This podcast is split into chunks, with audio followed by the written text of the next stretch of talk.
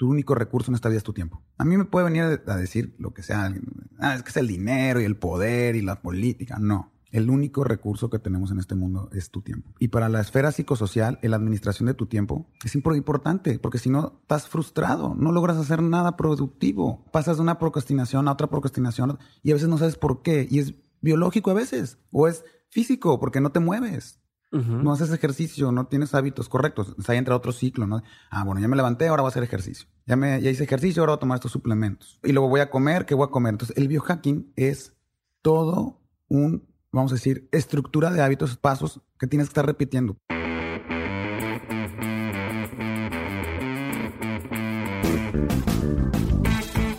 Hola a todos y bienvenidos a un episodio más de Dementes. Yo soy Diego Barrazas y este es el podcast donde trato de tener conversaciones profundas, reales y prácticas con las personas que hacen y no que solamente dicen que van a hacer. Con estas personas que están retando constantemente el status quo, desafiando las reglas convencionales para hacer realidad sus proyectos y cuya trayectoria habla por sí sola. Algunos van a poder estar de acuerdo, algunos no con lo que están haciendo, pero lo que no pueden ignorar es que están logrando cosas y abriendo nuevos caminos.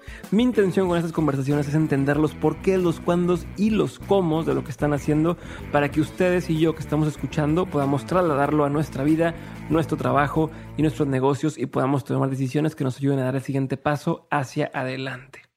En este episodio me acompaña el doctor Patrick Klassing, que se dedica a la medicina y nutrición funcional. Patrick es un médico graduado de la Universidad Autónoma de Nuevo León, es emprendedor en el rubro de los negocios médicos, bienestar y fitness, es consultor de empresas en salud y alto rendimiento laboral, es médico y preparador de atletas de alto rendimiento, es experto en artes marciales, defensa personal y supervivencia y entre otras cosas fundó EvoFit y Evo Games. EvoFit fue el primer espacio para hacer CrossFit en Monterrey. Cofundó RX Magazine y es consultor y partner de Bionutrients Global.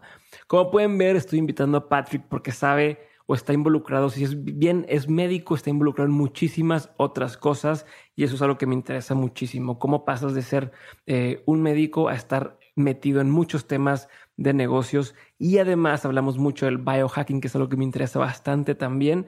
Así que clávense en esta conversación con Patrick si les interesa el tema de biohacking. A nivel personal, Patrick es mi doctor de cabecera en todo el tema de biohacking. Estamos empezando un protocolo juntos. Estoy empezando eh, todo una rutina de un buen rato con él para poder cambiar eh, mi composición corporal. Así que ya les estaremos documentando el proceso en YouTube. Pero por lo pronto los dejo con este episodio. Échenle un ojo y aprendan de Patrick cómo llevar su cuerpo a un estado de salud óptimo y aún más lejos.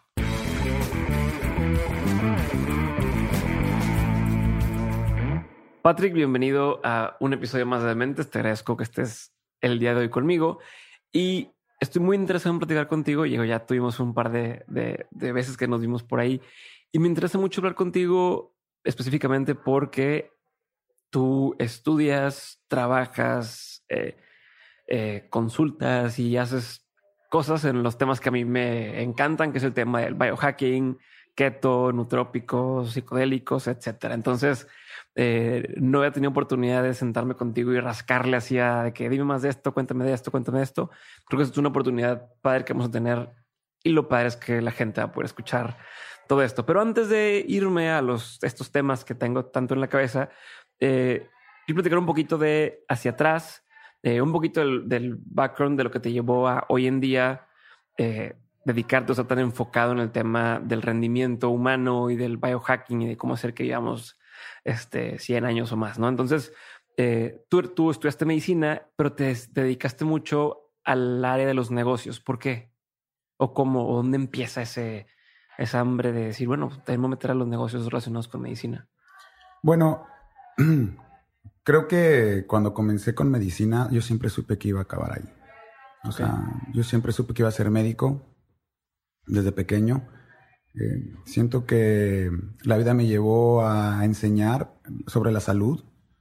Y cuando yo terminé mi carrera, eh, pues el camino normal de un médico usualmente es o te vas a Estados Unidos a hacer los steps o te quedas en México a hacer el Nacional de Residencias. Eh, yo tuve la oportunidad de presentarlo y eh, califiqué por una residencia, sin embargo, no fue lo que yo esperaba y mejor este, abandoné la elección. Porque realmente en ese momento eh, yo me estaba dedicando también al deporte, este, estaba muy activo en artes marciales, tenía parte, yo desde que llegué a Monterrey empecé a poner negocios porque yo era foráneo. Mi familia me podía mantener, pero yo siempre quise crear mi camino y yo ponía mis negocios, ya sean mis business, ¿no? Entonces yo dije, bueno, ¿por qué no, en vez de seguir un camino tradicional, por qué no me espero tantito y pienso bien las cosas? Me meto, me, fijo metas a largo plazo y al final del día, la vida me fue llevando a negocios médicos. O sea, al final del día, mis conocimientos médicos me fueron acercando a hacer cosas que tuvieran que ver con la salud y el rendimiento de las personas. ¿no? Y después de eso, la vida también me fue llevando a través de cursos y experiencias, diplomados y, este, y mucha enseñanza también autodidacta. Porque como yo tengo un background de arte marcialista, a mí me encanta Bruce Lee. Él siempre decía, pues tú aprende todo lo que pueda y aplica todo lo que aprendas y haz lo tuyo y haz tu propio estilo. Y creo que me pasó algo similar, creo que agarré de filosofía eso y empecé a aprender de muchas cosas. Eh, principalmente me, obsesioné al principio con el desempeño humano físico porque yo era deportista, atleta. Este, aparte hacía Krav ¿Siempre fuiste atleta? O sea, de chico haces deporte de alto rendimiento y demás o fue después? Sí, desde niño. Eh, hice artes marciales, empecé con taekwondo, karate, eh, ya sabes, ¿no? Lo típico, kung fu y también después estuve en Cali Esgrima, Filipino Martial Arts, Jet Kundo. Aprendí muchas cosas, kickboxing, Muay Thai, jiu-jitsu brasileño, sí, sí, de todo, porque así era mi héroe Bruce Lee, yo tenía que saber de todo también, ¿verdad? Y eso me llevó a eh, tratar siempre de estar al 100 fit, ¿no? De estar siempre bien físicamente y obviamente tratar de, de tratar de comer bien. Y ese buscar comer bien, obviamente me llevó a leer muchísima información acerca de la nutrición. Eh, me obsesioné. Puedo decir que yo soy un ñoño junkie flow. O sea, me encantan los deportes de, de, riesgo, escalada en roca y surf, snowboard, muchas cosas, ¿no? Y porque me encanta el flow. No sé si han leído el libro de, de Cutler, The Rise of the Superman. Ajá. ¿no? Y creo que el flow. Lo tengo ahí, no lo he leído. Sé que sé quién es Cutler, comprendo el, concepto de flow, pero no he leído ese libro. Un must. Sí, no, increíble. Y también ese tema de la ñoñería, ¿verdad? De leer mucho, de estudiar. En medicina aquí, la Universidad Autónoma de Nuevo León es una, para mí es la mejor universidad de México en medicina. Te forman de una forma increíble. Te hacen autodidacta y eso es muy importante y yo aprendí muchísimas cosas, ¿no? A partir de volverme una persona muy funcional, pues se me vinieron muchos, este, muchas situaciones como por ejemplo el poner unos gimnasios, eh, traer el CrossFit aquí a Monterrey. O sea, tú fuiste de los primeros que trajo CrossFit en, Monterrey o a México? O... Yo creo que ese fue mi negocio breakthrough. Okay. Había puesto varios negocios ya. ¿Cómo que? Eh, pues academias principalmente de artes marciales. Este, mi familia tiene una óptica, también puse una óptica móvil aquí en Monterrey. Pues siempre estaba buscando de todo negocios, ¿verdad? Este, pero yo creo que ese fue mi, mi más grande triunfo cuando cumplí 29 años. Este, fundé el primer CrossFit aquí en la ciudad. Tuve la oportunidad de participar en el primero en México eh, que fue en Acapulco. Y también hubo gente en el DF que al mismo tiempo puso que son los de, los de CrossFit Alpha, ¿no? Pero tuve la oportunidad de ver crecer aquí en Monterrey. No había nada. Increíble lo que es ahorita, ¿eh? Y fue un gran negocio. Y después de ahí también, pues esa misma experiencia me fue llevando a través de consultar, ¿no? Si no hubiera el CrossFit de aquí en Monterrey, no tendríamos a Brenda Castor, por ejemplo. Pues como, este, o sea... Aquí en Monterrey, o sea, no lo hubiera descubierto como lo descubrió. Que quien ha escuchado el episodio de Mentes donde sale Brenda, cuenta que alguien iba a entrenar y dijo, bueno, pues yo te acompaño o algo así. Fue y casualidad que resultó que era muy, muy buena para esto. Creo que el destino y la oportunidad se presentaron y formaron a la mejor atleta de Latinoamérica. Y me siento orgulloso de haber sido parte de su historia. No puedo decir que yo la formé, simplemente soy parte de su historia y ella lo sabe. Eh, es una excelente atleta. A nosotros nada, nada, más nos tocó guiarla al principio.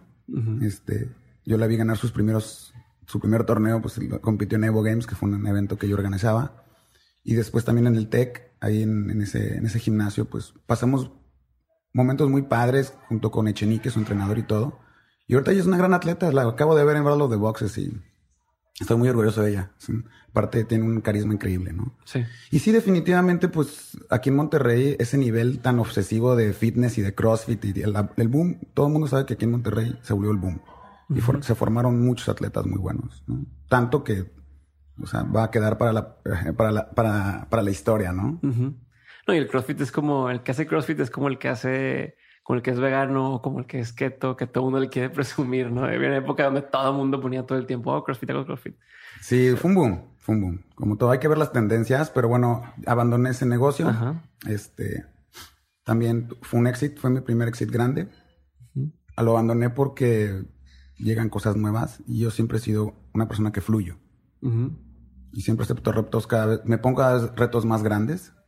De ahí estuve un tiempo también en el, como este, jefe del departamento de medicina del CEDREC en Guadalupe también. Participé ahí en colaborar con niños deportistas.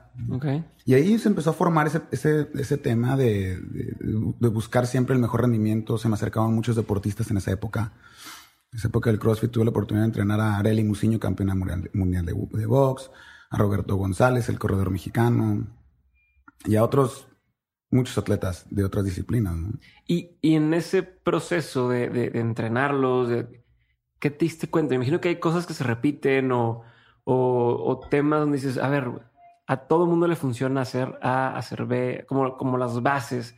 ¿Existen? ¿Cuáles serían? Y también, como la pregunta es, naces siendo atleta o te haces o tenemos esperanza los que no, los que no somos atletas de rendimiento? Sí, creo que mm, es importante comprender que una buena preparación física y una buena alimentación son importantes. Y también sabes que una buena metodología, el problema es que existe mucho bro science, ¿no? Mucha ciencia que no es cierta o muchos paradigmas, eh, muchos métodos, eh, mucha ciencia que no, no, no les ayuda a los atletas. Pseudociencia. Es pseudociencia muchísima, ¿no? Que podríamos hacer un podcast entero de pura pseudociencia, ¿no? De, deportista. La verdad es de que yo creo que un atleta se hace y nace, aunque hay atletas, yo he visto atletas muy buenos, natos, que en entrenamiento no le echan ganas y no ganan, y he visto gente que no está nata, pero en entrenamiento se parten el corazón y logran, ya sabes, ¿no? Brillar. Pero yo creo que un atleta definitivamente es un proceso completo desde niño. Por eso los estadounidenses y los rusos logran hacer eso. Estaban, nos tocó estudiar mucho acerca de eh, levantamientos olímpicos en el CrossFit para poder coachar. Y te das cuenta de los programas de entrenamiento de los búlgaros, la diferencia entre los rusos y los, y los, los chinos. Los chinos y los rusos tienen un programa muy bueno porque van, van creando atletas de cero por selección. Los, los, búlgaros son más como aviéntale todo el peso a ver si sobrevive, ¿verdad? Ok. Este, pero desde chiquitos los van creando. Aquí en México el problema es que vas formando atletas y de repente, ¿no? En la adolescencia se salen a antro y toman y viene un proceso muy difícil. No hay una disciplina y luego quieren recuperarlo en adultos y sí medio logran cosas, pero realmente un, atleta se hace desde niño. Hay una cosa que se llama epigenética y obviamente también adaptaciones al ambiente y esto es muy interesante porque va formando el cuerpo de la persona y el cuerpo se va adaptando a tu actividad física, ¿no? ¿Y, y qué crees tú que tendría que hacer alguien ya empezando a hablar ahora sí del tema de rendimiento y o sea, para mantener ese, ese, mm, pues ese buen estado físico. O, es más, mover un paso más atrás, mm. que es biohacking. O sea, vamos biohacking un paso más atrás y luego regresamos al tema de eh, cómo ser un atleta o cómo, cómo estar a tu máxima capacidad y demás, ¿no? Eh, ¿Qué es el biohacking? ¿Dónde lo descubres? Este, ¿Por qué es relevante y por qué te empezaste a clavar mucho en eso? creo que tiene que ver con todo lo que estuviste haciendo antes, pero ya me dirás. Mira, yo creo que todos los humanos tenemos un medidor. Vamos a imaginar un tanque de gasolina en, el, tacómetro de un vehículo. Si tú estás muy enfermo, y no sé si a los que me estén escuchando, pues si pueden ver en la gráfica de CrossFit de bienestar, salud y fitness, ¿no? Y ahí pues tú dices, bueno, estoy enfermo, estoy con mi tanque bajo, no duermo bien, no rindo bien, ya tengo enfermedades, tengo un sobrepeso, tengo factores de riesgo psicosociales, depresión, ansiedad, etcétera. Estás mal, estás enfermo. Y tú vas, mejorando, tú vas mejorando con el tiempo tus hábitos porque tú eres, lo que, tú eres lo que haces todos los días, ¿no? Ok. Platícame tus hábitos y te voy a decir qué te va a pasar. Y lo que va sucediendo es que tú vas mejorando tus marcadores de salud a través de tomar medicamentos, hacer ejercicio, comer bien. Eso se podría decir que va muy de la mano con lo que hago que es medicina funcional. O sea, yo primero trato de llevar al individuo a una salud, entre comillas, óptima, que es no solamente la ausencia de enfermedad, sino también desinflamación y balances hormonales, balance corporal en general. eh, buena flora intestinal, o sea, muchas cosas que te llevan a, entonces el medidor ya está a la mitad del tanque, ¿no? Ya estás en salud, digamos, ¿no? Ya, estoy empinado, ya, y un pasito más allá. Claro, ¿no? Hasta ahí quedó. Hasta ahí llega el rendimiento humano. Hasta ahí podemos llegar con toda la tecnología, con todos los avances, con todo el conocimiento de hoy en día, sobre todo la tecnología en general, a nuestro, a nuestro alcance. Hasta ahí llegamos, hasta ahí podemos llegar como individuos y nuestro potencial mental y físico. No, acaban de correr un, maratón en dos horas, o sea, no, o sea, cada vez vamos explorando y haciendo cosas nuevas, ¿no? Vamos rompiendo los límites humanos, ¿no? Entonces yo dije, bueno, debe haber algo que me lleve de estar saludable a estar al 150 o al 200 o a llegar a los 100 años o al poder trabajar 12 horas diarias y no quemarme. O poder entrenar 5 horas diarias para las Olimpiadas y no quemarme para mi competencia. Pero dijiste lo clave, de estar, de estar saludable a 120, no, no de cero, o sea, estoy fregado, no duermo bien, a, a querer llegar a eso, ¿no? Claro, es un proceso y la gente tiene que entender también de eso. O sea, no por tomar un trópico, si ya empezar a hacer keto en un mes vas a sentir una... Sí, sí, exacto, ¿no? Es un proceso. Y el biohacking es esa, ¿cómo podemos decir? Eh, es un sistema. El biohacking se, ha convertido en un sistema, en, protocolos y pasos a seguir eh, que tienen respaldo científico. Este, muchas veces tienen respaldo científico. Vamos a, eh, poner bien claro esto, que hay estudios que no han sido peer review o no hay estudios que han sido completamente aceptados, otros que han sido revisados, pero hay mucha información. Y el biohacking lo que va haciendo es integrar esa información junto con experiencias y muchas otras situaciones para crear pasos simples para que la gente pueda hackear su sistema. ¿Quiénes son los precursores de esto? Todos los emprendedores de Silicon Valley que son pues ñoñazos, ¿verdad? Súper inteligentes y tienen un montón de dinero y billete. Y pues pueden decir, ah, me voy a gastar muchísimo dinero en, tratar de, a ver, ¿qué pasa si me pongo frente a luz infrarroja? ¿Qué, ¿Cómo actúan mis mitocondrias? ¿No? ¿O qué pasa si me meto a baños de agua fría? ¿Cómo responde mi cuerpo inmunológicamente? ¿O qué pasa si retiro de mi dieta todas estas cosas que estoy consumiendo. ¿Sí me explico? Entonces, al final del día, los que pueden experimentar y gastar dinero en ver el outcome fue gente emprendedora de Silicon Valley. Y de ahí, pues, Dave Asprey. Y que aparte tenían la necesidad de estar al mero pedo. Claro. No, será como bastante competitivo y entonces es la mezcla entre tengo lana y tengo que ser el mejor de entre los mejores. Es que ese 1% hace toda la diferencia. O sea, si tú estás al 100% y tu competidor está al 100%, ese 1% que se va acumulando, por cierto, porque es el poder del acúmulo. Ah, hay un libro muy bueno que estoy leyendo que habla de eso exactamente, que tú vas acumulando, ¿no? Minutos o tiempo, todo este, eh, a lo largo de tu vida. Y obviamente esto es muy importante porque todas las decisiones que tú tomas a lo largo del día tienen un impacto. ¿Qué consumes? ¿Qué haces? ¿no? Entonces el biohacking te enseña mucho eso. Te enseña a cuidar mejor tu salud, a comer mejor, a saber distinguir entre realmente estar inflamado o no estar inflamado, Aparte hay cosas muy interesantes como los nutrópicos. Creo que vamos a tocar un tema contigo aquí. También. y toda la gente de Silicon Valley empezó a, permear esto, ¿no? Empezó a permear eh, este conocimiento hacia las masas. Tanto que ahorita, pues, ¿quién no conoce el café Bulletproof, no? O quién no ha escuchado del Adderall, o quién no ha escuchado ya de la palabra nutrópico. Se está volviendo muy viral. También gracias a la dieta cetogénica, ¿no? Que está de moda y a los ayunos, ¿no? Que son parte de herramientas para biohackearte, ¿no? Al final del día. Que uno de los, de los precursores del biohacking eres, decías, eh, Dave Asprey, ¿no? De los que empezaron a comunicarlo eh, de forma más abierta y empezar a hacer cosas para que más gente conociera sobre, sobre estos temas, ¿no? Que a fin de cuentas es el fundador de Bulletproof y por ende el Bulletproof Coffee. Sí, muy rifado, Dave. Él ha gastado muchísimo dinero en traernos como conocimiento de experiencia personal y sus libros, ¿no? Pero no es el único, o sea, ya hay muchas gentes, muchos científicos y muchos médicos y muchos este, emprendedores en salud que se están dando cuenta que en verdad el biohacking funciona no por a lo mejor todavía investigaciones académicas acerca de protocolos de biohacking, pero se están dando cuenta por anécdotas y se están dando cuenta en ellos que han mejorado muchísimo. Ok. Una cosa importante del biohacking es el quantify yourself, que es también el medirte todo el tiempo. Y los dispositivos que podemos colocar en nuestro cuerpo nos ayudan como el anillo que tienes exactamente. O eh, tener tu ah, este iWatch. O el, o sea, el biohacking, el biohacking también se ocupa no solamente de conocimiento sobre nutrición y fisiología, anatomía y medicina, sino también se apoya en el conocimiento tecnológico. El biohacking es esa combinación, esa fusión entre la tecnología avanzada de inteligencia artificial y mecatrónica y big data, junto con todo el tema ya de ahora entendemos cómo funciona un poquito más el cuerpo, un poquito más. Realmente no entendemos del todo todo, Ajá. ¿verdad? Pero sí ahora sabemos mucho más que hace 10 años, ¿no? O 5 años, que apenas se viene el biohacking. Ok, entonces, a ver, este es como la- el, el contexto del biohacking. Podemos empezar a entrar un poquito más en materia y entender cuáles serían algunos de los principios, cómo lo empiezo a aplicar en el día a día, eh, cómo sé si lo de biohacking es para mí o no. Entonces, tal vez eso hasta nos lleva un poquito de, de la base, ¿no? De a ver, primero de cómo llego del 0 al 1 y de ahí cómo quiero llegar más allá. Bueno, podemos empezar por el 0 al 1. Bueno, al 0 al medio tanque. Ok. ¿Cómo recuperar tu salud? Ajá. ¿No? Y ahí la base es la alimentación. Ok. O sea, no 100% po- alimentación. 100% alimentación. Sí, hay factores de exposición ambientales y a toxinas, y... pero la gran mayoría de las toxinas entran a tu cuerpo a través de tu alimentación. Ujú.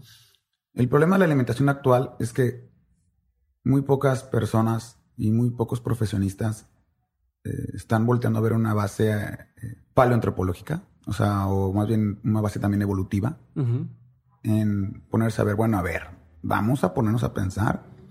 Si no estuviéramos con toda esta revolución industrial y todas estas cosas que podemos producir, ¿qué estaríamos comiendo? Y yo creo que esa es la respuesta más sencilla a cómo debe ser tu nutrición. Estaríamos comiendo animales, plantas, semillas de algunos frutos, Ujú. ¿no? Para de contar. Pero bueno, el biohacking también es importante porque puedes consumir ciertas cosas que no te inflaman o no te, ciert- no te pasan ciertas cosas. No, no podemos estar comiendo natural todo el tiempo. Entonces, primero es la- darle un orden a tu nutrición. La nutrición se tiene que dar un orden en, digamos, tres niveles en la pirámide. En la base de la pirámide es que estás comiendo. O sea, si, si se imaginan una pirámide, es una pirámide con tres secciones. En la, en la base, en la, en la sección de abajo, es que estás comiendo. ¿Y en qué estás comiendo? Es, obviamente, ¿qué llevas a tu boca? Eh, Estás llevando a tu boca procesados, enlatados, embutidos, eh, nitratos, ni- ¿no? Este, y productos inflamatorios, eh, antinutrientes. ¿Qué son productos inflamatorios? Para dar una idea. Cualquier sustancia que tu cuerpo no reconozca eh, y cause una reacción de alerta en el cuerpo inflamatoria, células inmunológicas. Por, Ya. por- por ejemplo, uno de los agresores inmunológicos que tenemos presentes en nuestra dieta actualmente y es uno de los que causan más problemas gastrointestinales es el gluten. Mm. Hay mucha diferencia entre ser alérgico al gluten y causar una enfermedad celíaca a tener diferentes grados de sensibilidad a la proteína, al gluten. Ok. Entonces, por ejemplo, es un ejemplo. Otro, los nitratos, nitritos de los productos procesados, los colorantes. Ah, burritos rojos. sí, Chetos. el glutamato monosódico, eso que te pica bien rico en la lengua. Ah. Este, todos esos son productos que hacen que tu cuerpo se inflame, esté crónicamente inflamado. Ok. Todo el mundo vive crónicamente inflamado. Todo el mundo. ¿Cómo se, cómo se ve? O sea, ¿qué se siente? ¿Cómo sé que estoy inflamado? Pues si comes a cada rato se te vienen gases o te sientes embarado o sientes que estás, sientes que acumulas líquidos, eh, sí, eh, Sí. pérdida de pelo, eh, desbalances hormonales, cansancio crónico. Todo eso está relacionado a un estrés. Es que aquí tenemos que hablar de estrés y adaptabilidad. Todo lo que tenemos que hablar antes. Existe una cosa que se llama estrés y adaptabilidad. Cuando el nivel de estrés es mayor a la capacidad de adaptabilidad es cuando ya es un estrés muy alto. Entonces, nosotros nos estresamos mucho a través de la alimentación. Tantas cosas que tú consumes que hacen que el cuerpo se altere, con el tiempo van causando una forma, digamos, digamos una mm, síndrome del cual tienes un cortisol en la sangre a niveles elevados y esto causa como un sobreentrenamiento en atletas. Es increíble, es muy parecido. ¿no? Y también se ve a nivel ejecutivo un burnout por cortisol, ¿no? Por estrés. Entonces, la primera cosa es remover todos los inflamantes de tu, de tu dieta, incluso los aceites ricos en omega 6, Ujú. que son los de cocina, en exceso, y aparte no mantener un buen balance omega 3, omega 6, son proinflamatorios. Forman ácido araquidónico, el ácido araquidónico forma sustancias, bueno, no sustancias, sino células inflamatorias y también este, procesos inflamatorios en el cuerpo. El ácido araquidónico es uno de los mediadores inflamatorios del cuerpo. Y también se puede ven- medir muchas cosas como la proteína C reactiva y factores reumatoides o anticuerpos, porque sí definitivamente hay un factor inflamatorio en, en la enfermedad del ser humano.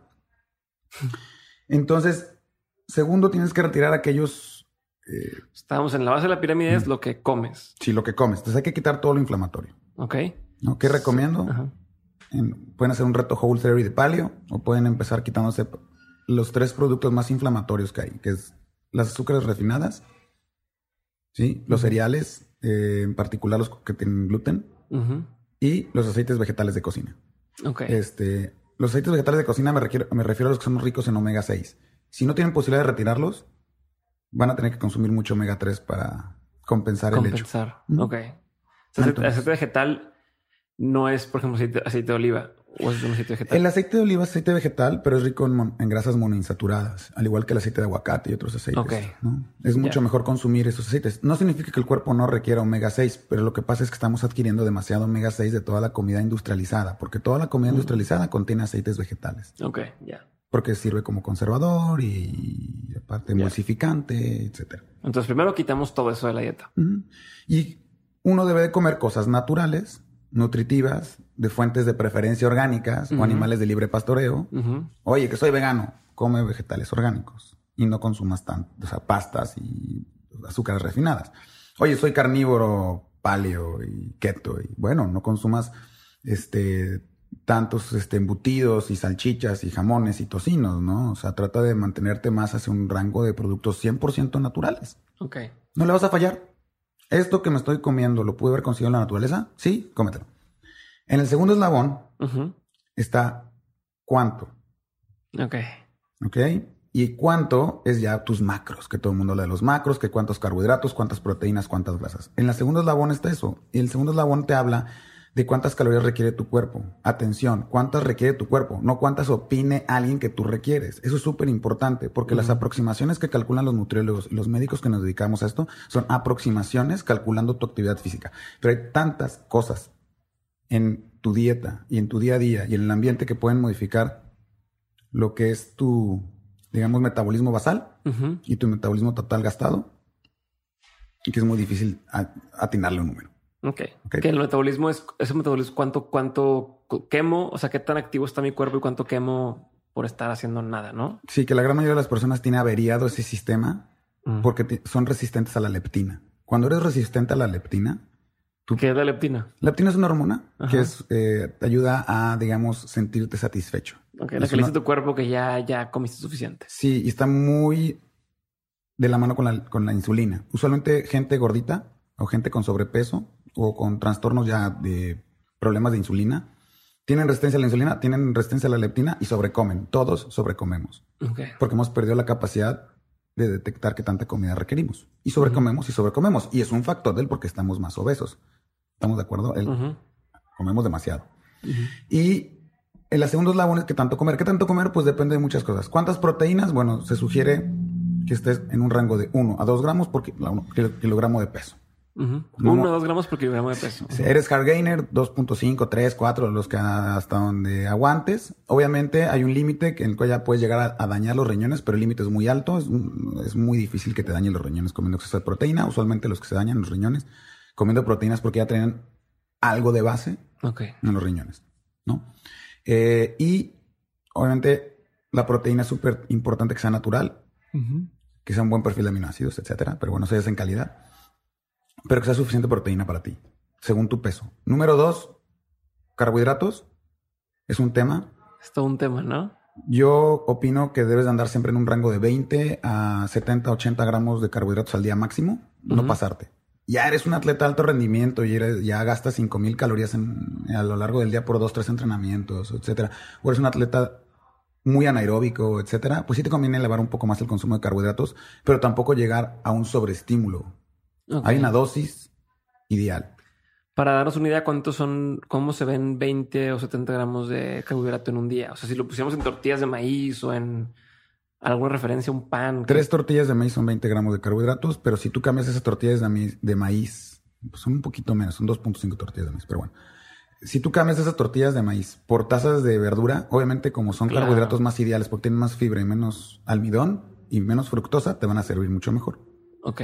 Son mejor. No estoy diciendo que sean la tortilla sea peor, simplemente es mucho mejor el consumir tus calorías de carbohidratos de fuentes llenas de fibra y microelementos, nutrientes, etc. Ok. Micronutrientes. Y las grasas, pues deben ser el consumo, o sea, en teoría, dependiendo de tu actividad física y de tu edad, deberías de tú fluctuar entre un eh, más o menos de un 35-40% de tu dieta en grasas, cuando tienes muy elevado tu consumo de carbohidrato cuando eres joven y eres atleta, y conforme va pasando la edad, tienes que ir bajándole a los carbohidratos porque tu actividad física y tu metabolismo bajan, y obviamente vas incrementándole un poco más a las grasas. Y es mucho mejor.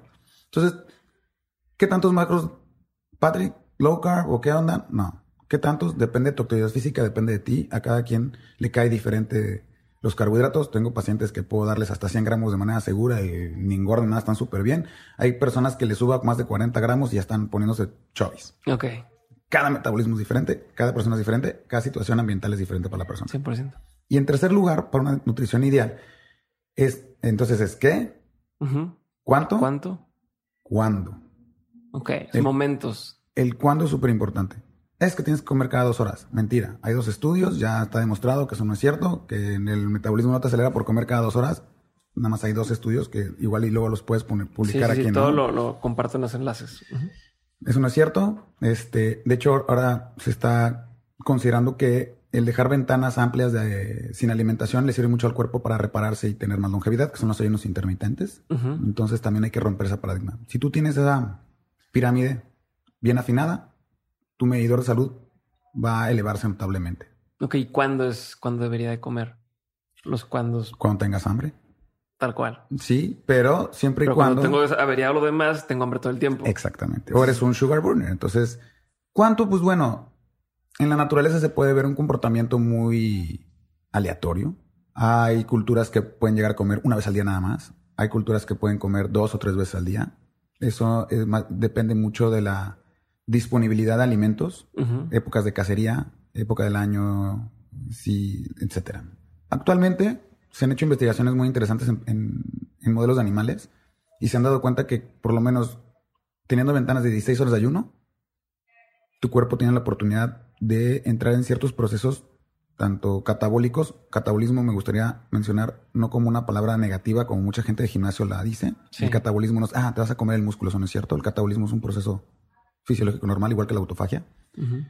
Y yo creo que 16 horas de ayuno, bueno, no creo. La ciencia ha dicho que 16 horas de ayuno es la que el mínimo tiempo requerido para que te empiece a dar ciertos beneficios, o, sea, o más bien se han observado ciertos beneficios en los animales en el laboratorio. Prevención de diabetes tipo 2, prevención del cáncer y, lo más interesante de todo, la longevidad.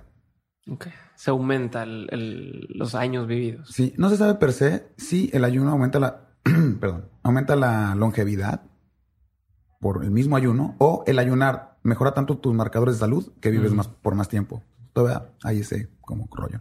Lo interesante es que, por ejemplo, en el 2017 el premio Nobel de Medicina fue dado a, a un investigador japonés que eh, describió el proceso de autofagia, que es, la- que es el proceso de limpia celular. ¿no? Ok. Entonces hay muchas cosas muy padres nuevas sobre qué, qué tan frecuente debes de comer.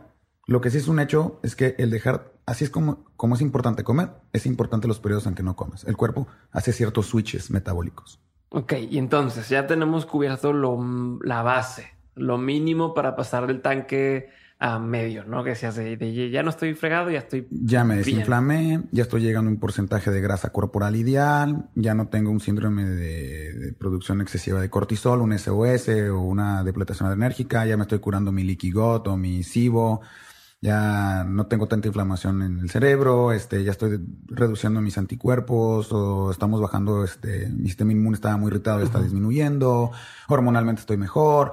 Pum, llegas a un nivel de salud, no vamos a óptimo todavía, pero digamos que llegas a un buen salud. Ok, ahí es donde entra, o sea, entra antes o después de esto los temas como una dieta carnívora o keto, este, o el intermittent fasting.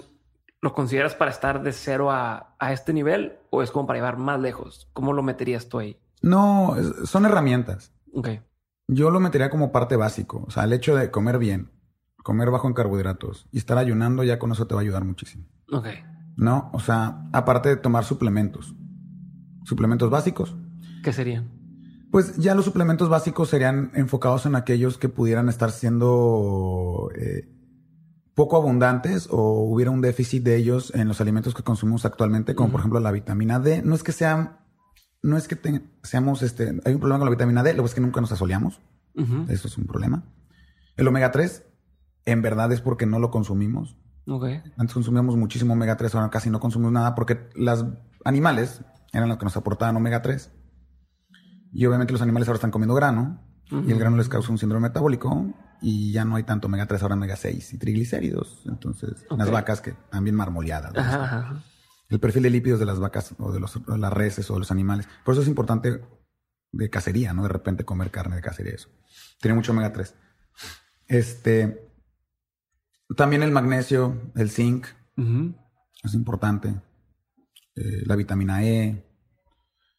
En teoría, todo lo deberías de encontrar una dieta perfecta, pero llevar una dieta perfecta a veces es difícil encontrar todo, ¿no? Entonces, los suplementos vienen a cumplir con esa función. No es que te vayan a volver superhumano. Más bien lo que te van a hacer es que no estés faltante de algo que es importante para miles de reacciones en el cuerpo, como por ejemplo el magnesio, que es responsable de- o participa en más de 300 reacciones diferentes en el cuerpo. Entonces, y son cosas que a veces la gente no sabe. No, cosas como igual que estamos siempre deshidratados, ¿no? Que, Eh. que vivimos este, sin- sin- deshidratación y aún así, y luego purificamos el agua, entonces el agua le quitas todo y tomas pura agua vacía, ¿no?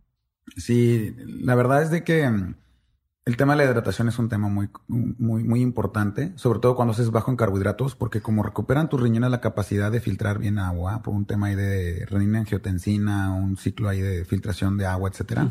Cuando tú llevas una dieta baja en carbohidratos, pierdes muchos líquidos porque tu sistema renal como que se optimiza Y pierdes mucha agua que tenías en exceso, pero eso también lo que pasa es que pierdes sales.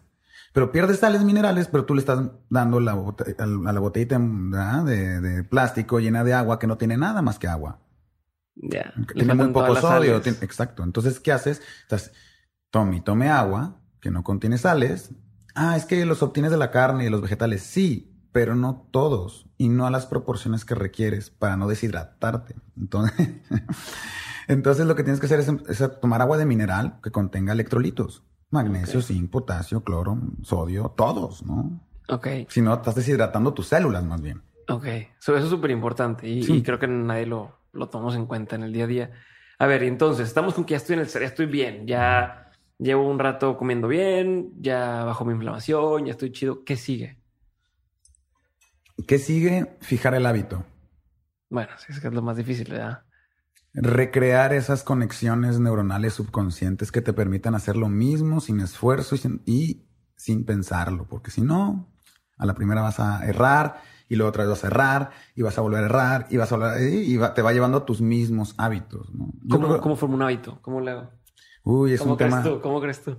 Reforzamientos positivos, Ajá. eh, programación, seguimiento, eh, hábitos positivos, incorporar, no quitar los negativos.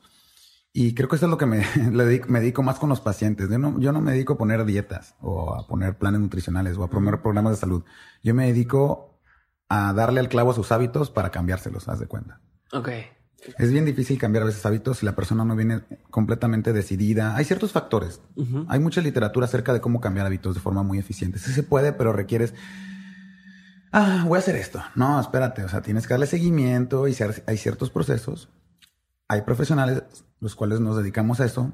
Yo te voy poniendo poco a poco tus hábitos hasta que los logras.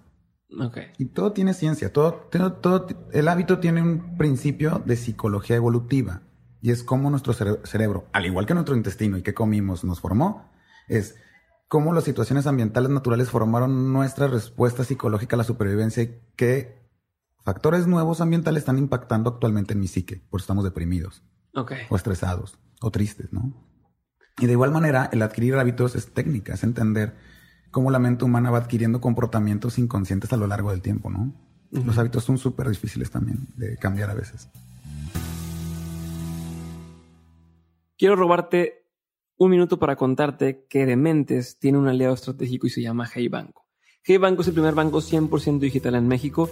Yo lo uso y estoy encantado con él y por eso lo recomiendo. No solo es una tarjeta de crédito, no solamente es una cuenta de ahorros, Hey Banco tiene todo el respaldo de un banco completo a través de una aplicación. No pierdes tiempo teniendo que ir a un banco ni haciendo filas y demás. Entra a dementes.mx diagonal Hey o da clic en el enlace en la descripción del episodio. Descárgala, pruébala, úsala y cuéntame por favor toda tu experiencia. Y ahora sí, sigamos con el episodio. Ok, y entonces, ¿qué sigue? Una vez que ya viste lo general y recuperaste salud, ahora viene en lo particular. Tienes que evaluarte. Ok. Nunca vas a llegar a, la luna si no planeas cómo llegar a la luna de forma concisa, ¿no? Entonces, tienes que englobar ahora y hacer una evaluación muy seria de ti y decir, a ver, ¿qué tanto me falta físicamente? ¿Dónde quiero llegar? ¿Cómo está mi sueño? ¿Cómo está mi digestión? ¿Cómo está mi rendimiento físico y mental? en particular físico me refiero a, cómo estoy, o sea, me lastimo mucho, no me, no me lastimo. O sea, hay que tratar de englobar tres esferas. Yo las podría englobar y es este, parte de lo que yo hago con las empresas como consultor yo lo, lo, englobaría en tres cosas que tienes que atacar y hay hackings de cada una. Ok. Ok. Número uno, la esfera biológica. La esfera biológica es todo lo que incluye tu alimentación, la exposición a toxinas, todo lo que ya curaste. Bueno, aquí hay que hacer detoxes, por ejemplo. Puedes hacer detox. O sea, un método, por ejemplo, sería hacer eh, ayuno y después hacer el, la, eh, la niacina y después meterte a hacer ejercicio y después el sauna y después a baño frío y tomar carbón activado. Todo eso es el detox de niacina, es el detox más fuerte del mundo, vamos a decirlo así, fuera que no fue una quelación interhospitalaria, ¿verdad? También, por ejemplo, el tema biológico, puedes eh, tomar baños de luz roja para activación mitocondrial. Eh, obviamente ya viene todo un esquema de, de suplementos para longevidad y para mejorar tus mitocondrias, biológicamente eres mucho más eficiente si tienes muchas mitocondrias y funcionan correctamente. Porque las mitocondrias son las encargadas de producir energía y esa energía nuclear que produces, retener, vamos a decir, los oxidantes y los radicales libres que pueden llegar a envejecerte. ¿no? Ya. Eh, haces neurofeedback y biofeedback que va conectado con la esfera psicológica.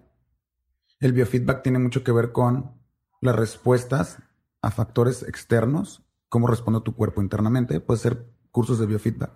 El biofeedback te enseña a distinguir cuando, por qué estás sudando, o cuándo te causa nerviosismo, o qué cosas pueden activar tu sistema este, de cortisol o de fight, or fly, fight or flee, perdón. Y también el tema de neutrópicos. También es un tema mezclado, pero también incluye biológico porque tomas MCT oil, puedes tomar MCT oil, puedes tomar neutrópicos, eh, desde fosfatilcerina, L-tirosina, reishi, cordyceps, que podemos tener una lista muy grande de neutrópicos. Después también está el tema ergonómico, porque no puedes llegar a los 100 años o no puedes ser súper funcional si no tienes un cuerpo óptimo. Y aquí entra el tema ergonómico, ¿no? El tema de, más bien de, de, movimiento o de biodinámica. Seguimos en la esfera biológica, ¿verdad? No, ya nos pasamos a otra esfera que es la, del movimiento, digamos, del cuerpo. ¿no? Entonces, número uno, la esfera biológica tienes muchas cosas para mejorar tus mitocondrias, tienes muchas cosas para mejorar tu mente. Este, ayunos intermitentes también son importantes, prolongados para activar todo lo que es el sistema de autofagia y, reparación celular, etcétera. En el tema de biodinámico o ergonómico es el tema de cómo te sientas, si estás levantando peso, qué tipo de ejercicio haces, somos humanos en movimiento. O sea, una cosa es lo que nosotros hagamos en nuestros procesos biológicos como comer, orinar, defecar, este, sexo, este, todos los principios básicos, ¿no? Este, digerir. Pero también está el tema de movernos e interactuar con objetos externos, ¿no? Y cómo nos puede afectar el cómo dormir chueco, derecho, o sea, si realmente te, te sientas bien a trabajar, si cominas correctamente, muchas cosas, ¿no? Que eso también dormir, desde si cuántas almohadas te pones atrás o abajo de las rodillas o si duermes ¿Sabes qué? También la movilidad. Muchos biohackers a veces se les olvida el tema de movilidad. Se les olvida el tema de, oye, sí, pero tengo que tener buenos rangos de movimiento, tengo que tener buenas, buenos tendones, fuerza en los músculos. O sea, no solamente es lo mental. Claro. Yo sé que te encanta estar enfrente de una computadora 3, 4 horas, 5 horas sin parar porque estás con tus nootropics y tu MCT y el ayuno, estás así como, como bestia programando, ¿no? sí, pero también necesitas moverte. Cada cuando descansas, cada cuando te paras, cada cuando te sientas. todo el tema de movimiento, porque eres una máquina que interactúas con factores físicos externos, fuerzas, ¿no? Y ahí pues es el hacer CrossFit, el hacer HIIT, el hacer resistencia, el hacer gimnásticos, o sea, ahí entra todo el tema, ¿no? De movimiento y salud biodinámica. Ok.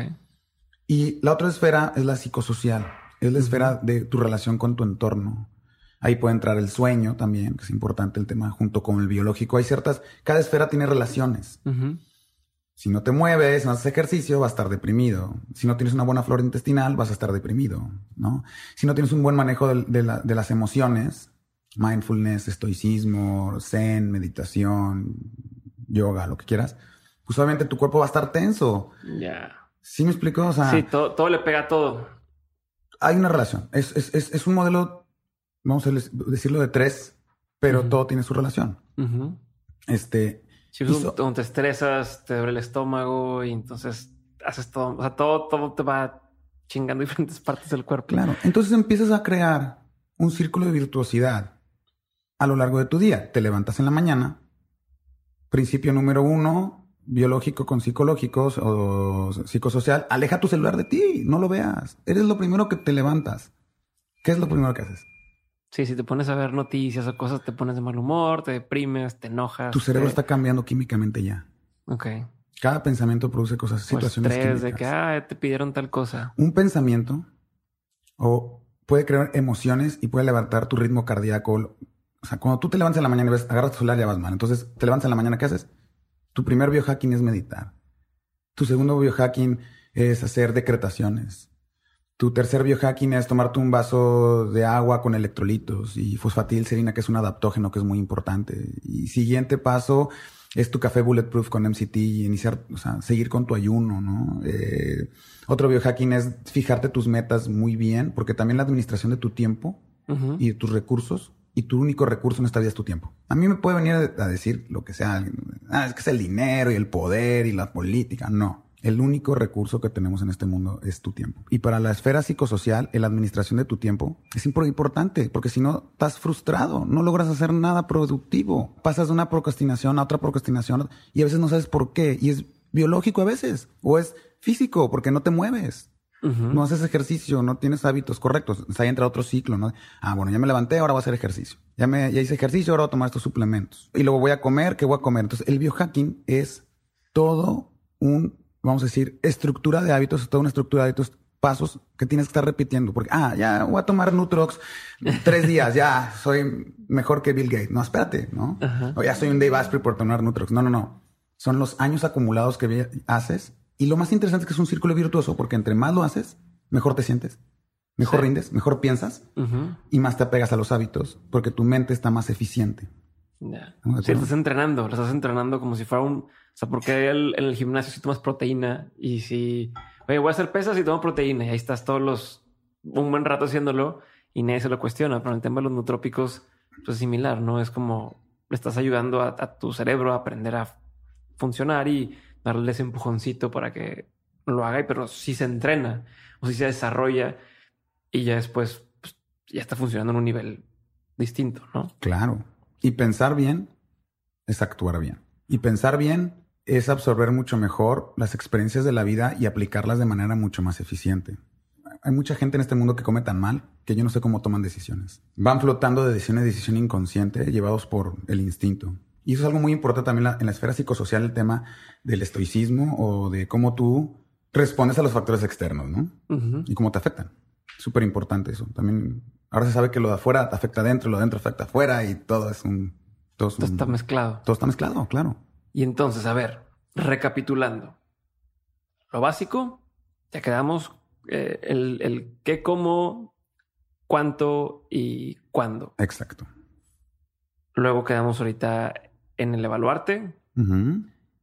Y luego estamos hablando de las tres esferas, eh, la biológica, eh, psicosocial y, la biodinámica, vamos a decir. Ok, del movimiento. O biomecánica, sí.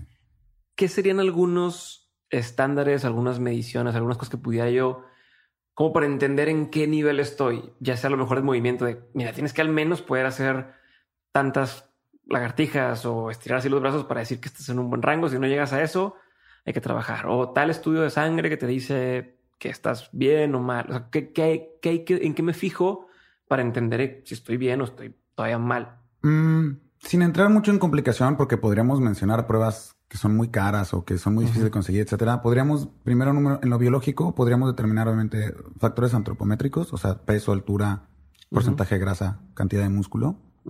Podemos considerar también eh, parámetros de laboratorio como los biometría hemática y perfil de lípidos, saber cómo están tus lípidos, ver cómo está tu riñón, tu hígado, o sea, general de orina, ver, ver, un poco cómo está tu inflamación, este, tu nivel de cortisol y tus hormonas, ¿no? Que es testosterona total, libre. Sería cuestión de hacer como un panel de, de varias pruebas básicas, ¿no?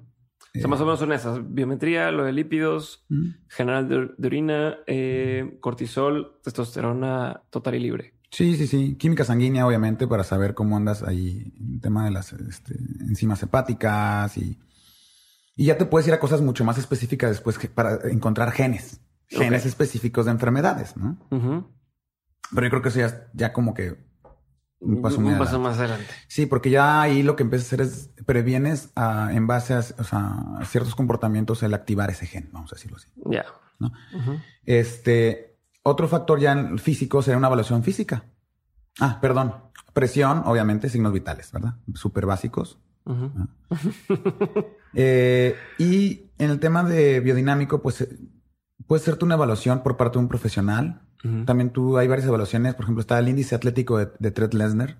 Okay. El índice atlético de Trent Lesnar es un índice para determinar tu funcionalidad atlética también. Índice atlético de Trent de Tre ¿cómo se Nesler.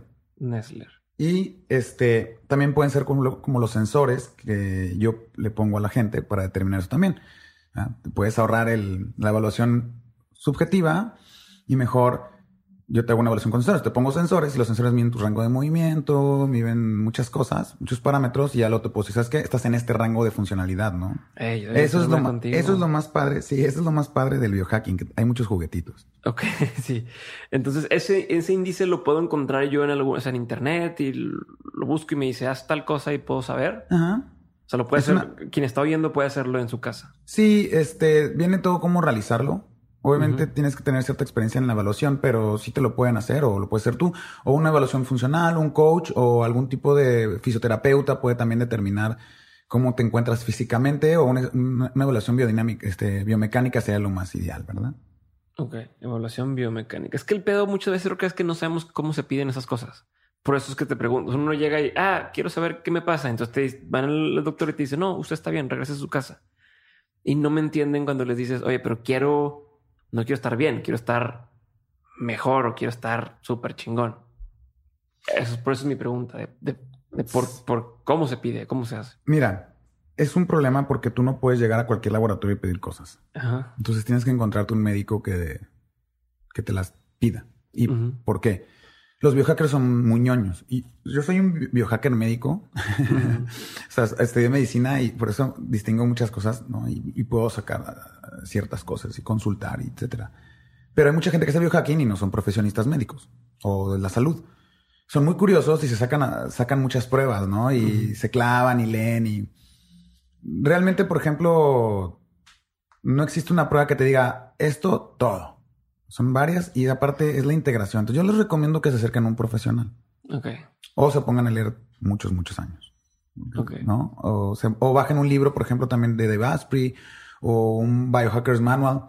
Yo tengo ahí uno de los proyectos de vida que tengo es escribir un libro exactamente, una guía, ya sabes, ¿no? 101 for Dummies de biohacking para que cualquier persona pueda hacer biohacking en su vida. Pero actualmente lo más recomendable para hacerte pruebas es que te acerques a un médico si dudas de que tienes algún problema, ¿no? O le puedes pedir a un médico, oye, quiero saber cómo estoy, me vas a un check-up. Por ejemplo, este, yo tengo el consultorio en Medwell Center en el Hospital Zambrano, allí en Zambrano pueden hacerse todas las evaluaciones del mundo. Es increíble la cantidad de evaluaciones y lo, eh, que, pueden hacer ahí en el, en, ese hospital. Y también yo cuento con evaluaciones de diferente tipo, biomecánicas también, respiratorias, cardiovasculares, etcétera, para atletas, etcétera. Entonces, a ver, ya quedamos con que esto es como el, los principios, ¿no? ¿Qué nos, qué nos falta para ese blueprint, para ese quiero entender qué pedo conmigo? Que lo hagas. Ah. bueno, aparte, este, pero ¿cuáles serían algunas recomendaciones de, a ver, de todo esto que existe? Si tuviera que empezar con algunas, para ti, ¿cuáles serían los, los, o sea, porque entiendo, hay mil formas de hacer ejercicio, este, mil formas de hacer una dieta balanceada, eh, mil formas de tomar suplementos. Si tuvieras que ser así como, bueno, mira, si no te quieres pelar en lo que averiguas qué es lo que te come así, te recomiendo que hagas un ayuno o que hagas este, este tipo de dieta o ese tipo, este, este, esta disciplina de ejercicio que sea a lo mejor pesas o crossfit o lo que quieras. Como cuál sería como el, el, la receta que otra vez el disclosure de eh, no es para todos, hay que checarlo, pero a los huevones que decimos, a ver, pues voy a probar lo que me dijo, ¿qué sería? Eh, número uno, tu dieta trata de ser una low carb. Ya hay muchos estudios que han demostrado que las dietas bajas en carbohidratos son lo más ideal para tener un mejor este, composición y rendimiento mental y físico. Okay. ¿no? Entonces, número, low carb. Dos, come muy natural, o sea, ¿verdad? Productos naturales y nutritivos. Número tres, eh, trata de ayunar 16, 20, 24, hasta 48 horas una vez al mes puedes hacer. Puede ser ayunos todos los días de 16 horas, puede ser un ayuno de 48 al, al, mes también. Eh, consume vitaminas, minerales y grasas esenciales en suplementos, si tienes oportunidad, y adaptógenos. Ok. ¿Verdad? Este, hace ejercicio todos los días, no siempre lo mismo. Mínimo dos veces por semana carga pesado, dos veces por semana haz sprints y dos veces por semana trabaja tu corazón y sale a caminar o bicicleta o corre, etcétera. No tienes que estar gym rat. Ok. Obviamente, o, sea, te quieres poner como la roca, tienes que ser un gym rat.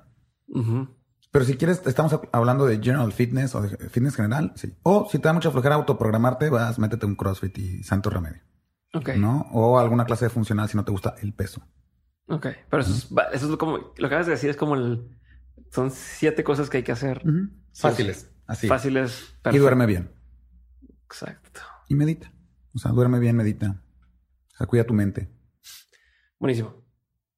Creo que con esto cubrimos esa parte que, me interesaba, que es una pregunta más, nada más antes de pasar a las preguntas que le hago todo, a todo el mundo y es, ¿cuáles son algunos de la, en inglés dicen misconceptions o de, o de estos errores que la gente aún decimos porque lo escuchamos a alguien que nos dijo una vez o a la abuelita o quien sea, estamos repitiendo y repitiendo, como por ejemplo el de, es que desayuna bien, entonces tienes que desayunar el jugo de naranja y tu pan y tu huevito y como eso es un muy buen desayuno, ¿no? O, o, la mejor comida del día es el desayuno o no sé, ahorita decías el tema de que tienes que comer muchas veces en el día, como que, que existe, cuáles consideras tú que tienen en la mente que existen y que ya se ha comprobado que no es cierto y que debemos irnos quitando eso de la cabeza para poder empezar a ver una nueva forma de, de llevar nuestra vida, de alimentarnos, etcétera. O sea, digamos que los cinco mitos más comunes de la nutrición humana. Haz de cuenta.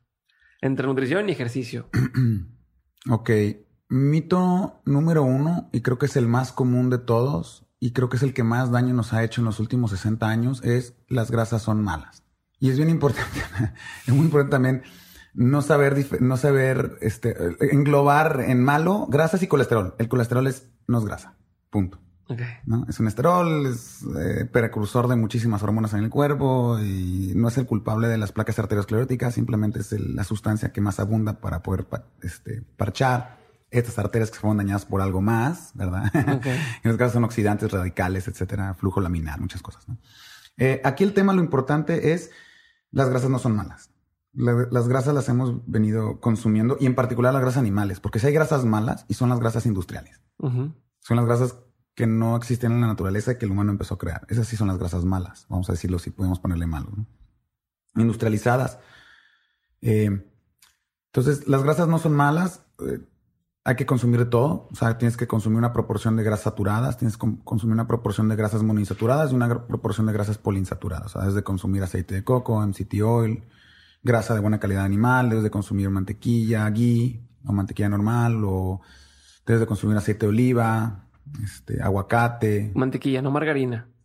¿Qué es La margarina es un aceite vegetal forzado químicamente a asemejarse en su estructura y, condiciones estructurales a, la mantequilla. Un aceite vegetal con el frío no se agrupa, no se, se pone duro, no se hace una mantequilla. Entonces tienen que pasar por un proceso eh, para convertirla en margarina y eso hace que sea muy sensible al calor y se dañe fácilmente y cause grasas trans.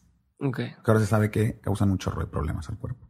Es que antes te decían, no comas mantequilla con lo que decías de las grasas, ¿no? Come margarina y ahora es que no mames. Bueno, es que en esa época hubo varios errores y el principal error fue el ego humano de Ansel Case, que hizo un estudio de los siete países que determinaba que en países donde se consumía más grasa animales había más problemas cardíacos, pero bueno, fue un estudio mal hecho, ya mm, nunca, nunca ha pasado las revisiones que se han hecho, o sea, y de ahí se basó toda la información nutricional de los siguientes 40 años.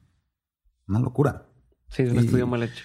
Y el problema es que tú para llegar a una verdad tienes que escuchar diferentes partes porque siempre hay gente que está más biased, ¿sabes? Hacia el hecho del, no, son malas, o biased, no, los carbohidratos.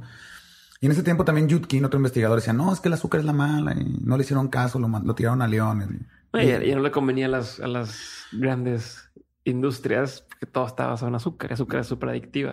Sí, bueno, no quiero que me explote el carro. no quiero hablar de eso. sí. bueno, la, alimentación actual, la alimentación actual favorece a la Big Pharma y favorece a Big Food Companies, definitivamente. Y es un tema que es ético, dinero, poder, muchas cosas. Yo creo que lo importante aquí es distinguir que las grasas no son malas. Es lo más importante. Es mito uno. Mito uno, las grasas no son malas. Hay que incorporarlas a la dieta, son importantes. Y hay que ser variable. Todas, de ahí captamos todas nuestras vitaminas liposolubles. O sea, de ahí vienen toda la vitamina D, la vitamina E, la vitamina K. ¿no? Ok. Segundo mito de la nutrición, ya lo habíamos hablado, comer cinco veces al día. ¿What? o sea, en ninguna cultura tradicional humana, no quiero como decir en ninguna, porque no, a lo mejor no se han investigado todas, pero en las culturas tradicionales humanas de cazador y recolector, gracias a los estudios de Staffan Lindenberg y a los estudios de Weston Price, sabemos que las culturas tradicionales humanas que se, que se estudiaron son súper sanas. Piezas dentales completas, porcentaje de grasa este, muy bajo y comen, no comen cinco veces al día. yo creo que se reirían, ¿no? Porque es demasiado, ¿no? Eh, aparte, así, se hicieron dos estudios, los cuales compraron lo mismo, o sea, una dieta, mismas calorías, divididas en cinco, tres y una comida. O sea, todos perdieron igual de, peso por la deficiencia calórica, pero sí hubo una diferencia en cuanto a marcadores de salud y otras cosas en la de una comida al día. Sí, hay cierta. O sea, comer una vez al día era mejor que comer muchas al día en este estudio. Y no se alentó, el, no se alentó el metabolismo. No hay una, no hay una razón física, ni biológica, ni anatómica para eso. Ya fue demostrado por dos estudios. Uno en la época de los 90, otras en el 2000. Okay. Tercer mito de la nutrición, yo creo que sería la carne causa cáncer. sí, se acaba de volver a poner de moda eso otra vez. Si la causa, si la carne causara cáncer, ya nos hubiéramos muerto hace mucho tiempo. ¿no? no hubiéramos existido. Esa, eh, la, la, carne ha sido o sea, en las cuevas en Francia no sale gente plantando cosas, salen personas que se pintaron cazando, ¿sabes? O sea, ya hay estudios antropológicos. Yo creo que más del 95%, hay un consenso de más del 95% de los científicos o antropólogos que determinan que efectivamente el ser humano es omnívoro. O sea, necesitamos carne, consumimos carnes, órganos, grasas, etc. La carne no causa cáncer. Se ha, escuchado, se ha escuchado un poco de lem iron y esas cosas, pero realmente es bien chistoso porque resulta que las cosas que posiblemente causaran alguna alteración en el cuerpo humano por parte de la carne o cocinarla, etcétera, son compensados por antioxidantes que traen los vegetales. Mm. Es, ¿Qué nos habla de eso? Nos habla de que comer carne es bueno por el perfil proteico y muchas cosas, no causa cáncer la carne, no causa problemas, y a la vez las, las verduras y los vegetales nos protegen de algunos factores que pudieran traer la carne. Eso no significa que cause cáncer. Hay muchos estudios, muchos metaanálisis ya Metaanálisis es un grupo de muchos análisis que se evalúan. Y no, la carne no causa cáncer. Es muy saludable consumir carnes. Obviamente hay que consumir carnes sustentables, o sea, orgánicas de libre pastoreo. Ojalá eso fuera este, de todos, pero bueno, hay que tratar nada más de saber la fuente de tu proteína. Entonces, la Cuarto mito, no sé, hay una competencia ahí muy, muy fuerte entre el hecho de los carbohidratos son esenciales. Oh, es, muy, es un tema muy controversial. Los, los carbohidratos, la palabra esencial se refiere a, hablando del cuerpo, es algo que tu cuerpo no puede producir y que tiene que adquirir de, exterior, porque si no, no funciona. Es esencial. ¿Estamos de acuerdo? La vitamina D es esencial. Tu cuerpo la produce. O la puedes tomar. La, vitamina, la vitamina B12, pues que se adquieren de los, de los animales, no del agua y de, los, y, de la tierra, como mucha gente está diciendo que hay un estudio, que eso no es cierto. Se tiene que adquirir de productos animales. Y si no, suplementarte. Al final del día, este... Los carbohidratos, ¿no? Los carbohidratos no son esenciales. O sea, tu, tu cuerpo puede producir, tu hígado es capaz de producir glucógeno. ¿Ok? Entonces, Eso explica el por qué existen culturas tradicionales humanas que viven, por ejemplo, en el polo, eh, en los polos, que por ejemplo no consumen casi nada de vegetales, se la pasan comiendo este, carne y órganos y grasa. Okay. Por eso, es que, por eso es que entra el estado de cetosis. Es más, las proteínas pueden causar producción de glucógeno o de azúcar en el hígado. Entonces realmente no.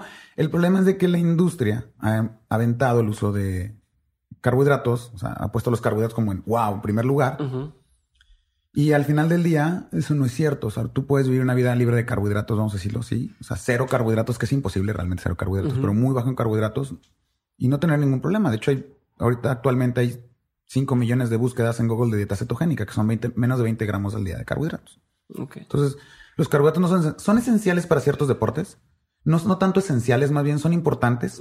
Es un nutriente importante para ciertos deportes, en particular los que son anaeróbicos, que dependen del, este, de sacar energía, vamos a decir, de la glucosa. Pero definitivamente, hablando de los carbohidratos de la dieta, este, puedes reducirlos y no hay ningún problema. Y yo creo que el, quinto, yo creo que la, quinta, este, el mito de la nutrición, que los, los cereales son súper healthy, ¿verdad?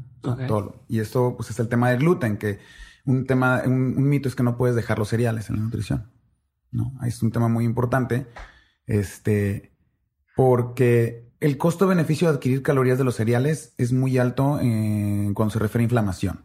Todo, todo lo que tú introduzcas a tu cuerpo puede causar inflamación, no solamente los cereales, pero hay cosas que causan más y otras cosas que causan menos. Uno debe tratar de adquirir los nutrientes de, alimentos que causan menos. ¿Estamos de acuerdo? Sí. Entonces aquí el tema es que el cereal es un problema y dices que viene la fibra, no, la fibra viene también de plantas. No, es que ahí vienen vitaminas, sí, pero vienen vitaminas también de la carne y más. Entonces, el tema de los cereales ha sido muy empujado por la, industria alimenticia muy grande. Este, y el, hecho, de, el hecho de, que sea muy saludable estar consumiendo 12 raciones de cereales, como lo recomendaba la USDA, pues es una locura. Es, un, es un mito totalmente que requieres de cereales por la fibra y por los nutrientes. Y tú puedes cortar completamente el consumo de cereales si te inflaman, si tienes gastritis, colitis, estreñimiento, problemas gástricos, etcétera incluso trastornos inmunológicos, migrañas, dolores de cabeza, cansancio crónico, puede ser causado por el mismo cereal. Wow. Entonces vamos a ver que estos son los cinco mitos más comunes de la nutrición. Esto y otros como el huevo, y pero creo que estos son los más importantes, ¿no? Buenísimo. Vamos a pasar a la siguiente parte de la conversación. Van a ser preguntas que le hago a todos los invitados y ahí me vas dando tus, tus respuestas. La respuesta puede ser concreta, puede ser más larguita, pero la pregunta me voy de una en una, ¿va? Pregunta número uno, ¿cuál sería uno de los peores consejos que te han dado o que has escuchado? Creo que me rodeo, creo que me rodeo, creo que me he rodeado, de personas y mentores muy buenos. No creo que me hayan dado así un mal consejo a alguien. Eh, porque los consejos al final del día son positivos, ¿no? algo, que escuches que, le dicen a alguien y dices que eso no, no es un buen consejo. No sé, cuando entrenaban o cuando te tocaba ver gente que está entrenando en los negocios. Más es mejor. Ok más es mejor. Es un mal consejo. Sí, y también me gustó otro, o sea, otro también, otra cosa que me dijo uno de mis socios de uno de los gimnasios que tuve.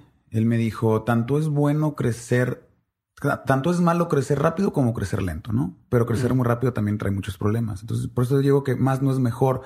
Mm, esto lo podemos ver aplicado en atletas. Mucho, tengo muchos atletas que yo entreno, bueno, que les mando nutrición o alimentación y suplementación, que a veces los coaches les ponen demasiado pensando que van a mejorar y no.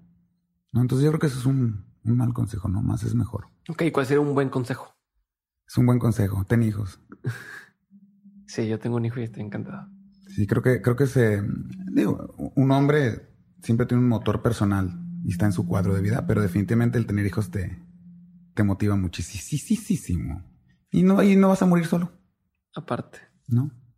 ¿Qué opinión tienes que poca gente comparte contigo? Mm, probablemente, probablemente mucha gente no comparta conmigo la opinión sobre el concepto de que es Dios. Creo que he tenido la oportunidad de dar seminarios y platicar con nutriólogos y en verdad convertirlos, eh, convertirlos al palio, ¿no? A, este, convencerlos de que hay una ciencia nutricional y que se debe de repasar y que no lo que te enseñan en la escuela es lo mismo, ¿no? Y que en la realidad, eh, pero yo creo que definitivamente sí eso. Pero Dios. qué, significa para ti Dios? O sea, ¿qué tiene que ver esto con lo palio? Pues no, o sea, más bien me preguntaste de que, ¿no? O sea, realmente, realmente. Ah, ya te entendí. ¿Qué otra cosa que no comparte contigo es lo de palio? Sí, porque los has convertido. ya, o veganos. Estabas dando otra opción, estás dando una segunda cosa, ya, ya. Sí, pero el tema en general, por ejemplo, de hablar de las religiones o lo que creo, pues yo me preguntan qué crees o qué haces o qué, qué tipo de, de filosofía llevas, ¿no? Le digo, bueno, yo comencé en una familia en la cual todo era yoga, desde chiquito, todo era meditación, todo era swamis, todo era, ¿no? Hindi, hindú, sánscrito. Hasta después yo pasar por el tema del zen, del taoísmo, del jet kundo y ahorita estar estudiando muy fuerte. He tenido amigos judíos, he tenido amigos cristianos y yo creo que todo el mundo está muy aferrado en su religión, ¿no? Cada quien cree en lo que quiere creer, pero sí definitivamente nunca llegas a un punto porque cada quien vive una experiencia humana diferente, ¿no? Y el tema de religión es difícil. Eso y la política. Súper. ¿Qué es algo que la gente no sabe de ti y que si supiera le sorprendería? Pues es que si lo supieran y se sorprenderían ya no sería secreto, ¿no? este, ¿qué se sorprendería? ¿qué, no sabe la gente que se sorprendería de mí? Este, que soy sumamente ñoño. Ok. Sí, soy sumamente ñoño. soy, soy geek, pues se puede decir. ¿Qué te da mucha curiosidad hoy en día? ¿Qué me da mucha curiosidad hoy en día? Muchas cosas. Un chorro. Uf. Pero en particular, puede ser que tres cosas, ¿no? El surgimiento de la inteligencia artificial. Yo creo que el tema de sustentabilidad eh, mundial, que incluye contaminación, comida, etcétera, etcétera. Y creo que el trending que se está viendo de la apertura a nuevas sustancias que pensábamos que no tenían propiedades medicinales, pues resulta que sí tienen. Por ejemplo. Cannabis, eh, MDMA, eh, psilocibina, eh, LSD, o sea, todo lo que se está haciendo hoy en día de investigaciones de cosas que se habían prohibido porque la gente lo usaba para fiesta, pero ahorita hay un grupo muy grande y muy serio de científicos que están investigándolos ya, que están descubriendo cosas que yo jamás pensé que se podía lograr. En el tema del, por ejemplo, del cannabis, pues ya se está aceptando a nivel mundial. Ahorita ya prácticamente el CBD es algo muy, este, que todo el mundo Se volvió mainstream. y, tiene sus beneficios y están basados en ciencia, ¿no? Yo creo que es importante que la humanidad tome más conciencia. Buenísimo. Hablando de la humanidad, ¿qué es un estigma que, que la sociedad tenemos que superar? Creo que hay un broncón en las relaciones este, dinámicas intersexo creo que está cambiando de manera muy rápida la forma en, la que mujeres y hombres interactúan y cómo se ven a largo plazo. Y creo que hay un estigma todavía social muy grande en cuanto a cómo debe formarse un círculo familiar. Y creo que mm, está habiendo un problema ahí grave porque pues obviamente mucha gente, la gente no comprende por qué está habiendo tanto divorcio y por qué hay tanta mujer eh, soltera con hijos o porque las parejas no duran más que dos, tres meses casadas. O sea, yo creo que hay un estigma ahorita, hay, creo que la tecnología nos está alcanzando, creo que en resumen eso está pasando. Nos, está alcanzando la interconectividad y el grado, o sea, todo el mundo estamos conectados y al alcance de la, de la mano del otro por un mensaje, ¿no? Entonces creo que ahorita hay un estigma muy grande en el tema de cómo debe conformarse una familia ya. Ok. ¿Qué te hace decir, puta, no mames? O sea, que algo que la gente tiende a decir y que dices, ah, y otra vez. Pues las met yo creo que las, yo creo que no hay nada que me aborrezca de las personas. Creo que todo el mundo, si escuchas con atención, creo que te comunican cuál es lo que quieren, ¿no? Y yo siempre trato de ser súper paciente con todas las personas que me preguntan cosas. ¿Qué me podría causar un poco de flojera? Hablar de, situaciones a veces de dinero económicas. O sea, no es que no me gusta hablar de dinero. Simplemente es que a veces hablar de, de, ese tipo de situaciones se vuelve un poco este una lucha de egos o a veces una lucha de, de, qué es lo que yo quiero, etcétera. Entonces a veces no me gusta mucho hablar, a veces yo, ¿sabes qué? Es tanto así, brum, se, acabó, ¿no? Entonces no me gusta mucho hablar de dineros. Ok, eh, que es algo que la gente tiende a decir que por lo general es puro bullshit. Eh, la dieta no me funcionó. No, no es cierto. la gente en general, la gente en general usa máscaras cuando trata con diferentes personas, o sea, ¿no? Y hay veces que Hay mucha doble moral en las personas. Hay veces, hay veces que te dicen, no es que yo la naturaleza y cuido a los animalitos y bla, bla, bla, bla, bla. Y por otro lado estás usando cosas que no debes. O, o no, yo soy una... A mí no, lo que no me gusta es la inconsistencia en, en que las personas, en, cómo actúan versus qué es lo que dicen, ¿no? Ok. Súper. ¿Tienes rutinas diarias? Sí, sí, sí. ¿Cuáles son? ¿O qué sería? Mm, o sea, rutinas diarias. Tengo mi rutina del día. Este, tengo mi rutina en, en consultorio, tengo mis rutinas en las juntas, o sea, tengo rutinas en cada una de las cosas que trato de hacer a lo largo del día. Ok. Pero hablando, tú dices rutina como que desde que me levanto hasta que me... Pues más algo que, algo que la gente podría incorporar. Que diga, ah, mira, esto está chingón. Yo también podría llegar a meter esto en mi vida. Muy bien, hago todos los días 15 a 20 minutos de meditación, mindfulness en la mañana. Eh, después tomo, trato de tomar un, un litro de suero, de electrolitos. Mi café bulletproof. Este, en polvo instantáneo, que aquí tengo, por cierto, a veces, o también me Este, tomo al- algunos nuntrópicos, adaptógenos, antioxidantes, vitaminas liposolubles. Eh, después de eso, eh, ya por fin me siento a trabajar. Ujú. A veces, este, y usualmente eh, trato de trabajar las primeras dos horas, de- dos, dos horas del día sin voltear el celular y hago las tres acciones más importantes de mi día. Las cosas que no, nada me puede, que, que me acercan más a mis metas. Después de eso ya me voy al gimnasio a veces. Y si primero entreno y después consulto, a veces primero que consulto, a veces entreno. Pero cuando Ok. entreno, usualmente trato de hacer una rutina funcional. Eh, no, para entonces no he comido nada, más que puro MCT Ujú. Y algunos suplementos. Y hago 45 minutos de funcional y hago más o menos otros 30, 40 minutos más de kickboxing, box, natación, escalada. Sí, todo eso es en allá Hay unas. corro, etcétera, cualquier tipo de cardiovascular. Este, y ya después de eso, rompo el ayuno con una proteína de colágeno, con MCT y otras cositas ahí, creatina, etcétera. Eh, aminoácidos ramificados y ya como, como una comida low carb, la gran mayoría de las veces. Si no es que me aviento 24 horas de ayuno, si estoy muy, en un, tengo- estoy muy ocupado, me aviento 24 horas de ayuno. Hago un nomad para no distraerme. Ujú. Si no como, y después snaqueo. En la tarde usualmente dejo un poco de libertad, no estructuro tanto mi agenda. Si Ujú. consulto, sí, si no, la dejo más libre para tratar de hacer cosas que me gustan, Ok. como leer. Ahorita estoy leyendo tres, cuatro libros simultáneos. Leo muchísimo, todo el tiempo estoy leyendo. Este, casi no veo la tele. Yo creo que la invertiré unas tres o cuatro horas semanales en tele. Ok. Y es porque luego películas de mi hija y eso. ¿no? y Ah. ya en la noche, y ya en la noche tomo melatonina, zinc y magnesio. Y trato de mi diario de gratitud y trato de cerrar con otra hora, otras este 10 minutos de meditación. Buenísimo. Y ahorita que haces los libros, ¿cuáles serían así? Un libro o una película o algo que, que marcó un antes y un después en tu vida. Good Calories, Bad Calories. Para toda la gente que le gusta la nutrición, yo creo que Bad Calories, Good Calories de Gary Tubes es el mejor libro en cuanto a...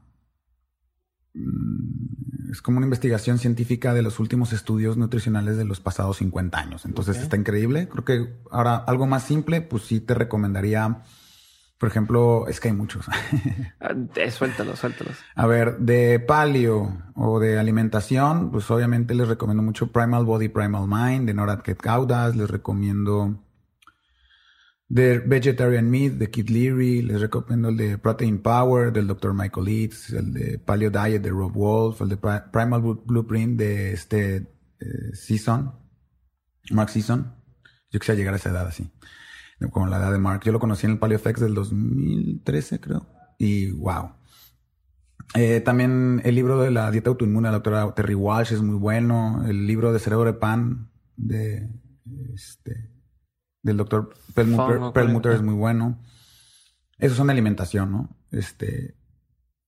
Y también pueden leer más como, por ejemplo, a mí me encanta mucho Ryan Holiday. Me gusta mucho este, el de Homo Sapiens, Homo Deus. También pueden leerlos, están muy buenos. Todos los, li- los libros de Steven Kotler, los dos son buenísimos. Ya está sacando un tercero. Acá saca tercero que acabo con- en preventa, que lo compré. Sí, está muy bueno. El libro de Bulletproof Diet de Dave Asprey. El libro de For Our Body, For Our Week. Book of Titans y Mentors, no creo. Tribe of Mentors. Tribe of Mentors de Tim, Tim Ferriss. Ferriss. Sí. Eh, ¿Qué te puedo decir? You Can Hurt Me. Este. Ah, el de David Coggins. Sí, Ese güey sí. está loco. Hay muchos libros muy interesantes, pero creo que mencioné varios. Este, lo importante siempre es ser curioso. Ok. Y, y leer, leer, leer, leer, leer, leer. Si no estás leyendo, estás muriendo Buenísimo. mentalmente. Buenísimo. Una pregunta más antes de pasar a la que, a la que hago todo el mundo y es ¿cómo, cómo le haces para salir del burnout? Cuando estás así ya fundido, harto o estresado además, ¿tienes algo que hagas para decir, bueno, ya, esto me ayuda a quitarme lo abrumado? Yo creo que nunca llego a que llegue ese punto. Yo nunca dejo que mi vaso se derrame. Ok. Es más un tema de prevención. Pero vamos a tomar esa pregunta a partir de ya estás burnout. ¿Qué puedes hacer al respecto? Lo mejor que puedes hacer al respecto es go outdoor. Okay. Piérdete tres días en la naturaleza tú solo o con una persona que quieras que te acompañe. No cell phone, no laptop, no nada. Cero contacto con la humanidad. Casi, casi. Digo, emergencia sí, ¿verdad? vas a un lugar cerca, pero una cabaña. Sí, desconéctate dos, tres días eh, pues obviamente tienes que tomar mucho adaptógeno para bajar tu, cortisol, pero y haz mucha meditación. Este, eso es lo importante. Va a haber veces que mencionan los adaptógenos. ¿Me podrías dar así un par de ejemplos de qué, qué es un adaptógeno que alguien pudiera conseguir? Los adaptógenos son sustancias que ayudan un poco a esa producción excesiva de cortisol por vivir una vida muy estresada, tanto psicológicamente como biológicamente, ¿no? Eh, puede ser la rodiola, el cordyceps, eh, puede ser también la fosfatilcerina, que es mi favorito eh, la ashwagandha, el, el Panama Ginseng, algunos. Bacopa Moneri. Buenísimo. Ahora sí, mi estimado, de todo lo que has vivido, eh, has aprendido muchas cosas en cuanto a salud, en las artes marciales, en la mejor disciplina, en los negocios, etcétera. Todo lo que has aprendido, si tuvieras que quedarte con tres aprendizajes que no quisieras que se olvidaran nunca, a tres cosas que dijiste, he aprendido esas, de todo esto, estas tres cosas las he aprendido y las quiero tener siempre presentes, ¿cuáles serían? Enfoque, persistencia y resiliencia. Debes de ser enfocado, persistente y resiliente, definitivamente.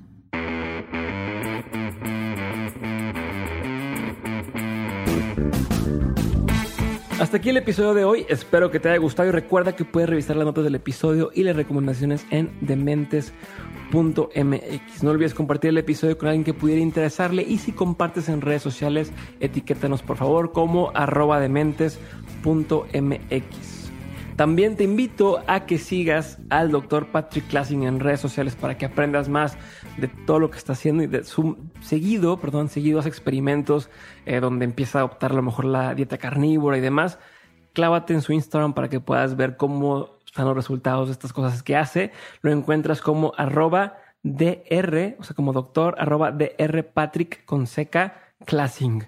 Doctor Patrick Classing lo encuentras en redes sociales y vas a poder estar enterado de todo lo que hace, además de seguir su cuenta arroba keto authority, donde vas a poder encontrar un plan para hacer dieta keto sencillo y fácil de seguir, pero además con resultados reales. Así que esto es todo por hoy. Espero que hayas disfrutado. Nos vemos en el siguiente episodio de Mentes.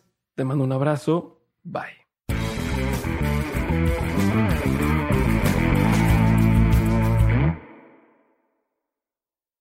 Hello, it is Ryan, and we could all use an extra bright spot in our day, couldn't we? Just to make up for things like sitting in traffic, doing the dishes, counting your steps, you know, all the mundane stuff. That is why I'm such a big fan of Chumba Casino. Chumba Casino has all your favorite social casino style games that you can play for free anytime, anywhere with daily bonuses. That should brighten your day a little. Actually, a lot. So sign up now at chumbacasino.com. That's ChumbaCasino.com. No purchase necessary. VGW. Void were prohibited by law. See terms and conditions. 18 plus.